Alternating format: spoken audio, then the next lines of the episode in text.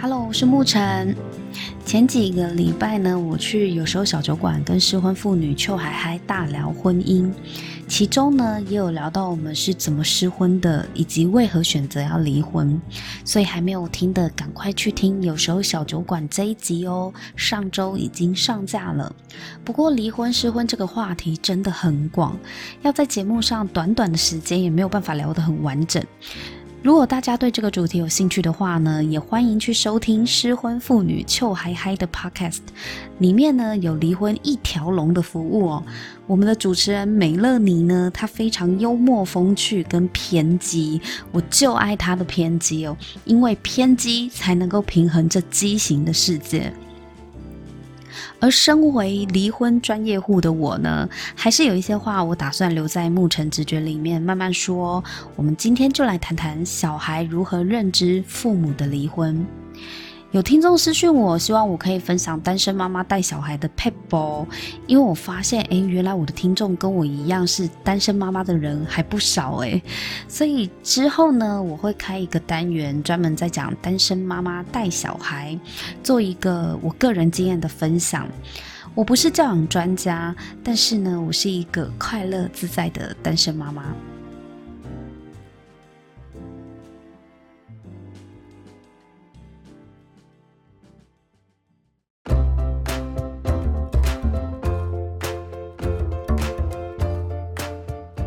关于小孩会怎么看待父母离婚这个问题呢？我觉得小孩啊，他对于世界的理解就是由父母给他的嘛，父母建构而成的。也就是说，爸妈怎么告诉他，他们就怎么认知。我跟我女儿的沟通原则一向都是以诚实为原则，而且我的想法是，我并没有把小朋友当做什么都不懂的人。其实从我孩子一岁之后，我都觉得他什么都可以懂。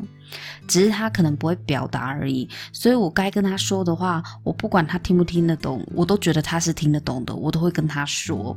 因为我觉得有时候，呃，你可能觉得他听不懂，那是因为你认为他还小，他的意识可能还没有办法记忆那么多。可是我们现在有很多的沟通，其实都是在做潜意识的沟通，潜移默化嘛。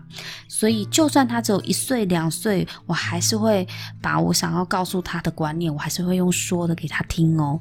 但是一两岁的小孩，他可能听完之后没什么反应。但你不要小看他的潜意识，因为你说的话都已经埋藏在他的潜意识里面了。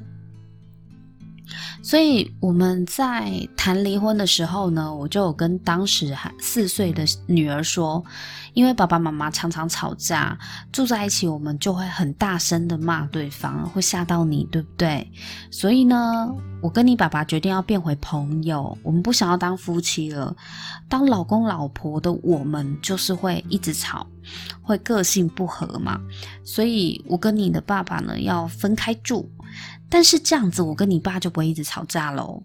那女儿一听到爸爸妈妈不会一直吵架，其实她当时的脸上也是一个松了一口气的感觉。但是她还是会很紧张的问说：“那我想爸爸的时候怎么办？”我就跟她讲说：“你想见他的时候，你就可以去找他啊。就像你有时候也会去阿公阿妈家住是一样的，你你就会变得有好多家可以去哦，好多地方可以轮流住哦。”那女儿一听到很想去阿公家住，就会觉得，诶，好像爸爸也没有离很远嘛，因为 他阿公家很近。在前夫搬走的前几个礼拜啊，我女儿就天天跟他爸视讯嘛，就是打电话视讯，用 Line 啊，两个人在那边聊天，两个人讲电话还会讲到后来会腻耶。那现在倒是没事，也不会打电话给他爸啦，就等着每两个礼拜他爸会来接他，然后度过他们父女的小时光。所以呢，基本上如果你觉得离婚不是一件坏事，那么孩子也不会觉得这是一件坏事。孩子最终在乎的是爸爸妈妈对他的爱有没有减少。如果他发现，诶，其实爸妈离婚之后还是一样的爱他，而且爸妈过得很更快乐了，这对大家来说都是一件好事。那你也可以趁机跟孩子分享一件事情，就是有时候呢，为了大家都能够过得好，我们可以放弃一些自己的期待，但是呢，不要放弃自己。也有朋友问说，那父母离婚，孩子心里会不会受伤？会，孩子会受伤的。如果他曾经享受过父母在一起的恩爱时光，如果爸妈对他都很好的状况之下，你要他去接受父母不住在一起的这个转变，他确实会难过。尤其是年纪还小的小孩，像我女儿四岁嘛，我们离婚。但是呢，如果孩子过去是活在父母其中一方的暴力阴影下，离婚让孩子去离开暴力的那一方哦，对孩子来说就是一种拯救跟解脱。那这种状况呢，就另当别论了。我女儿在四岁之前呢，她是有经历过父母住在一起还算平和的生活。其实刚开始还不错，只是越到后面呢，父母的冲突越激烈，然后最后决定分开。但对我女儿来说，爸爸妈妈其实都对她非常的好，所以只能够选择其中一方一起住，对她来讲是很难取舍的。他也曾因为爸妈要分开住而大哭，哭得我也很心疼，很不舍。但是这个时候的你会怎么做呢？为了孩子，还是忍忍吧。可能是某些女性朋友的想法哦。但是我心疼归心疼，但我没有因为这样子，我就告诉我自己再忍忍吧。因为我知道我要陪下去的呢，是我整个人生。孩子会因为父母离婚而受伤，我必须承认哦，没办法否认。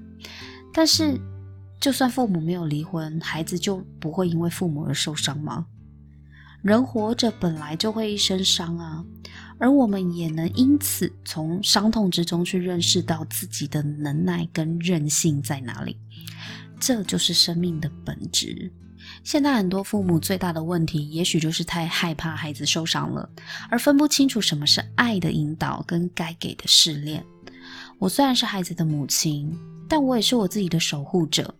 当我在婚姻中变得能量耗竭、堕落、颓废，然后变得思绪很混乱、情绪很不稳，绑住我自己，也绑住另外一半，最后变成双方都在痛苦中忍耐，这是一个很不健康的负面循环。后来我决定离婚，也是因为觉得这是对我们三个人未来人生一个比较好的发展，所以才决定离婚。有人问孩子会不会因此在学校被歧视哦？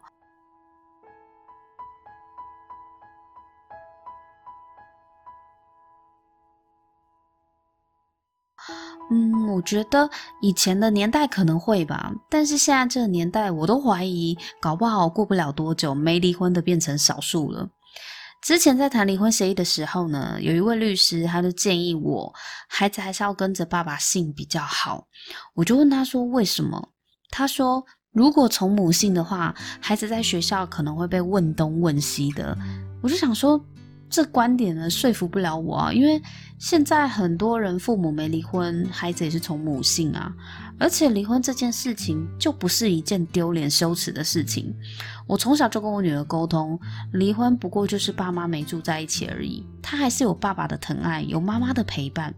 学校的活动我们能到场的，也是父母双方尽量到场。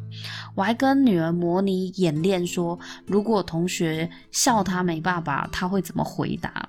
因为我很怕。他某一天在学校可能会遭受到同学这样子的讪笑，所以我就提前先跟他演泪。如果你同学说哈哈哈哈，西西你没有爸爸，那你会难过吗？我还这样问他。之后我女儿一脸纳闷的看着我说：“可是我有爸爸啊。”他对于我这种模仿同学笑他没爸爸的这件事情，他感到很困惑，因为他压根就不觉得他没有爸爸，因此他也对这个恶劣的玩笑没有感觉，他不会觉得受伤。这就好像你跟一个长头发的女生去笑她说哈哈哈，你没头发是一样的，就是事实就是她有一头长发，你干嘛要笑她没头发呢？我就觉得哇。看来他心理建设的不错，他就是有爸爸的。另一方面呢，我觉得校园的歧视会发生啊，有很多可能的原因哦。比方说，有些男性呢是比较阴性的气质，或者是女生的外貌身材会被拿来做文章，哦，或同学的成绩啊，同学来自单亲家庭的背景，都有可能会变成校园歧视的原因。但是，歧视本来就是一件不对的事情，而且是很。不可取、可耻的事情。我不需要因为害怕这种不对的事情就不敢做我自己。父母对于离婚这件事情的认知，就会影响到孩子对于自己身为单亲家庭小孩的自信。如果你选择离婚，请抬头挺胸的离婚，因为这不是什么丢人的事情，这是一个经过深思熟虑后的选择，而且呢，是为了长远身心发展都更好的选择。离婚要怎么对孩子说？我觉得就是真诚的跟孩子说明你们双方的痛苦啊。但如果你面对的是年纪还小的孩子哦，你也不需要太巨细靡遗的交代细节啦。我觉得这是大方向的带过。但如果你的小孩已经是国高中了，就是嗯，已经接近成年了，我觉得或许你可以跟国高中的小朋友，就是多透露一些个人情感上的脆弱跟交流，还有你真实的想法，还有挣扎等等的，我觉得可以让他们知道。因为对孩子示弱是一件有效的事情，毕竟让他们理解爸爸妈妈也不是什么神力女超人啊，也不是万能的英雄，什么都要盯着。妈妈也只不过是一个普通的女人而已，也有自己无法跨越的事情。一段婚姻无法继续啊，痛苦的是两个人，绝非只有一个人在痛。所以爸妈如此痛苦呢，不如放手海阔天空嘛。也许还可以趁机跟孩子聊聊什么是放手的智慧。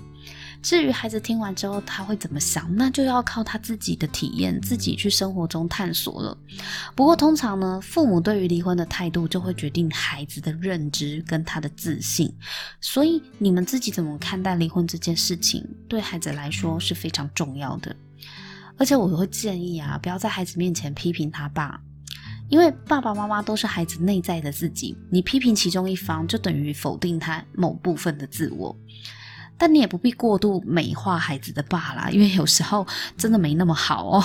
你让孩子期期待越大，失望就会越大。所以我觉得一切就是顺其自然，不要评价太多，让孩子自己去感受事情的真相就好。希望今天这一集呢，可以帮助到有这方面困惑的听众朋友们。